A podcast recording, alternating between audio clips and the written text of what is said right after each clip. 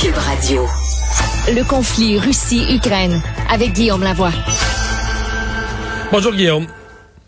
Bonjour Mario. Alors, on va commencer avec euh, peut-être les, les, les, réflexions à haute voix là, au public, à la population du, du, de la France et du monde du président Macron, parce que j'accorde une importance particulière. Je disais plutôt dans l'émission, toute la planète parle de Vladimir Poutine, mais la différence, c'est qu'Emmanuel Macron parle à Vladimir Poutine. Donc, lui, quand il quand il en tire des conclusions ou quand il s'inquiète à haute voix, ça, me semble... Moi, le pire est à venir. Ah euh... ouais, moi, ça m'inquiète en double. Là. C'est très troublant. Euh, D'abord, il n'y a rien de rassurant dans le message qu'il nous donne. C'est encore plus troublant que actuellement ces conversations-là sont, sont nombreuses et privées. Imaginez deux chefs d'État qui se parlent dans une période de guerre. D'abord, félicitations à Macron qui lui décide vraiment de dire oui, je suis en désaccord avec euh, M. Poutine et je vais continuer à lui parler chaque fois que j'en aurai, aurai l'occasion et je chercherai à toujours avoir une occasion. C'est une c'est un fil difficile à marcher, mais il le fait bien. Et, mais qui viennent dire, je lui ai parlé, et dans les journaux au complet, voici ce qu'il m'a dit. Ça, c'est particulier, et le message n'est pas exactement là. Il n'y a pas beaucoup de place à l'interprétation. là. Ben, c'est le pire est à venir. Si euh, toutes les conditions de Poutine sont pas remplies, euh, il va tout détruire en Ukraine parce que son but ultime, c'est de contrôler l'Ukraine au complet. C'est tout un message. Là. Et, et, et, là, M. Poutine, il tombe dans une vieille rhétorique russe presque millénaire. Là. Cette idée, puis j'y reviens encore, cette pensée dans le psyché russe que M. Poutine, qui veut être l'héritier de Pierre le Grand, un tsar, la civilisation russe est une civilisation unique, supérieure, avec une destinée grandiose à portée continentale. Et dans son histoire, elle a toujours dû composer avec un monde de l'Ouest hostile, opposé à sa grandeur, qui ne manœuvre que pour lui nuire, pour l'empêcher d'être la grande civilisation qu'elle est supposée être. Et en passant, le, la naissance du peuple russe, presque de l'ethnie russe, c'est plate pour M. Poutine, mais c'est dans, les environs de Kiev à peu près. Oui. Et, et c'est pour ça qu'il martèle sans cesse. C'est pas nouveau là. Il y avait ce sommet fameux avec George Bush où il dit Georges, arrête avec ton histoire de l'Ukraine. C'est même pas un vrai pays. C'est un seul peuple. Alors là, il y a des négos qui s'ouvrent. Quand tu parles avec la prémisse que les gens dans l'autre pays sont non seulement pas un pays, mais que c'est pas un peuple différent, ça laisse pas beaucoup de marge de manœuvre. Alors, les négociations qui ouvrent sur d'abord des, il y a des bonnes nouvelles, un corridor euh, humanitaire permettre de sortir les blessés, euh, permettre à la limite de, de, sortir les réfugiés, ça pourrait être intéressant. Ce qui m'inquiète profondément avec ça, et, et, ça, ça fait du sens avec le, le rapport que nous fait le président Macron, c'est une fois qu'on a sorti les civils, habituellement dans les conflits, ça c'est la prémisse avant d'avoir une attaque encore plus violente. Et là, il y a encore des choses qui fonctionnent en Ukraine. Il y a de l'électricité, il y a de l'eau courante, alors, qu'est-ce qu'on peut plus faire? Plus dans toutes les villes, quand même. Là. À Mariupol, il n'y a plus rien. Là. Non, non, non. Il y a effectivement des villes où il n'y a plus rien du tout, mais là, ça va être la suite. Là. Il y a d'autres Hmm. grandes villes. Kiev, euh, Lviv, dans l'ouest, est-ce qu'on va, euh, Nietopetrovska, est-ce qu'on va aller jusqu'à décider de, je vais vous mettre dans le noir et vous assoiffer et vous empêcher de vous nourrir? Et je vais littéralement transformer l'Ukraine en un champ de ruines jusqu'à ce que vous compreniez combien je vous aime. Voyez un peu le ridicule de la chose. Mais une fois qu'on sort femmes et enfants, est-ce que c'est un prélude à une, violence encore plus grande? Parce que malgré tout ce qu'on a vu, il faut reconnaître, et c'est pas ici pour excuser M. Poutine de quoi que ce soit, que l'attaque a été à, pas à pleine puissance. L'aviation russe pourrait transformer l'Ukraine en un terrain de football demain matin. Là. Alors, est-ce que là, c'est pour augmenter véritablement le niveau de violence et de destruction? Ça, c'est ce qui euh, pourrait être inquiétant. Puis vous avez vu que la rhétorique et les, messages envoyés par le président ukrainien, c'est de dire, euh, lui, il en demande encore plus et le plus vite. Peut-être que c'est ça qui voit venir. Alors, je vous dirais que notre niveau d'inquiétude euh, est un peu plus élevé aujourd'hui qu'il ne l'était hier. Guillaume, euh, tu parlais de, de, Emmanuel Macron. Euh, si on parle un peu de l'effet sur la politique, parce que c'est immense quand même, le sujet s'est imposé de façon assez dramatique dans l'actualité, bon un peu partout. Là, il y a des réélections par endroits. On a l'Allemagne où bon, on a un nouveau chancelier qui qui est arrivé avec des dépenses militaires euh, que, que, les Allemands n'avaient pas vues depuis très très longtemps. donc ça change la donne au niveau politique, pas à peu près en Europe. C'est absolument exceptionnel et, et là-dessus, euh, c'est bien plate pour ceux qui font des, des, projections politiques et les futurologues parce que quelque chose comme ça vient transformer complètement l'équation politique. Euh, vous n'avez pas entendu beaucoup parler de M. Zemmour ou de Mme Le Pen en France depuis les dernières semaines. Euh, M. Macron, qui a eu une présidence plutôt ordinaire, maintenant est promis à une réélection là, assez majeure.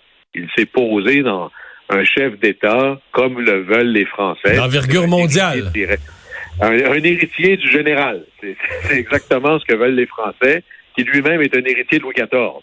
Euh, il, il, a pris la position dont les Français s'attendent dans leur perception mythique de la France dans le monde, qui laisse tous les autres soit complètement là dans les, je dirais, les notes de bas de page, ou sinon avec un discours qui les met en porte-à-faux.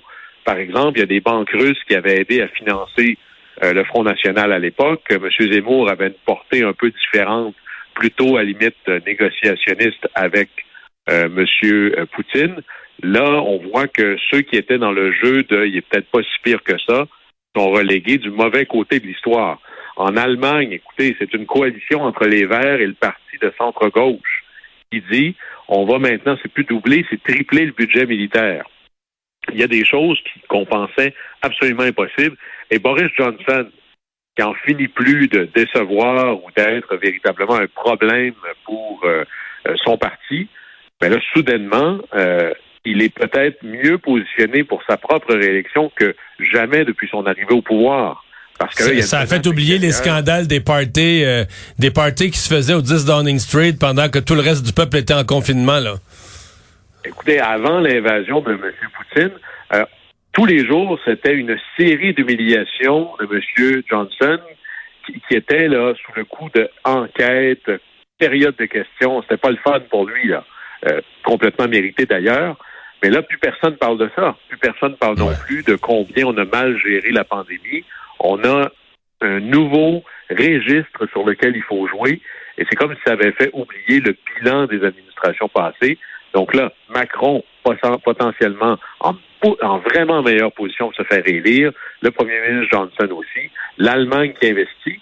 Et ça me faisait repenser à quelque chose d'assez fascinant, si on plonge dans l'histoire, la période juste avant euh, la Deuxième Guerre mondiale où les peuples d'Europe, les dirigeants d'Europe et même les dirigeants américains avaient essayé de négocier une bonne entente avec Hitler. Il n'y a pas de parallèle parfait, mais il est intéressant. Et John F. Kennedy avait écrit sa thèse de maîtrise là-dessus. Comment ça se fait qu'on n'a pas tout de suite dit c'est ici que ça s'arrête et on va vous faire la guerre? Entre autres, il disait en terminant sa thèse, euh, est-ce que ça se pourrait que les démocraties seront toujours plus faibles pour faire face à des menaces venant de régimes autocratiques? Parce que dans un régime autocratique, c'est un peu la fascination, là. Hein, un régime autocratique, ça a une vue très claire, c'est par là qu'on s'en va, tout le monde y va, ça pose pas trop de questions, on prend des décisions rapidement et on avance.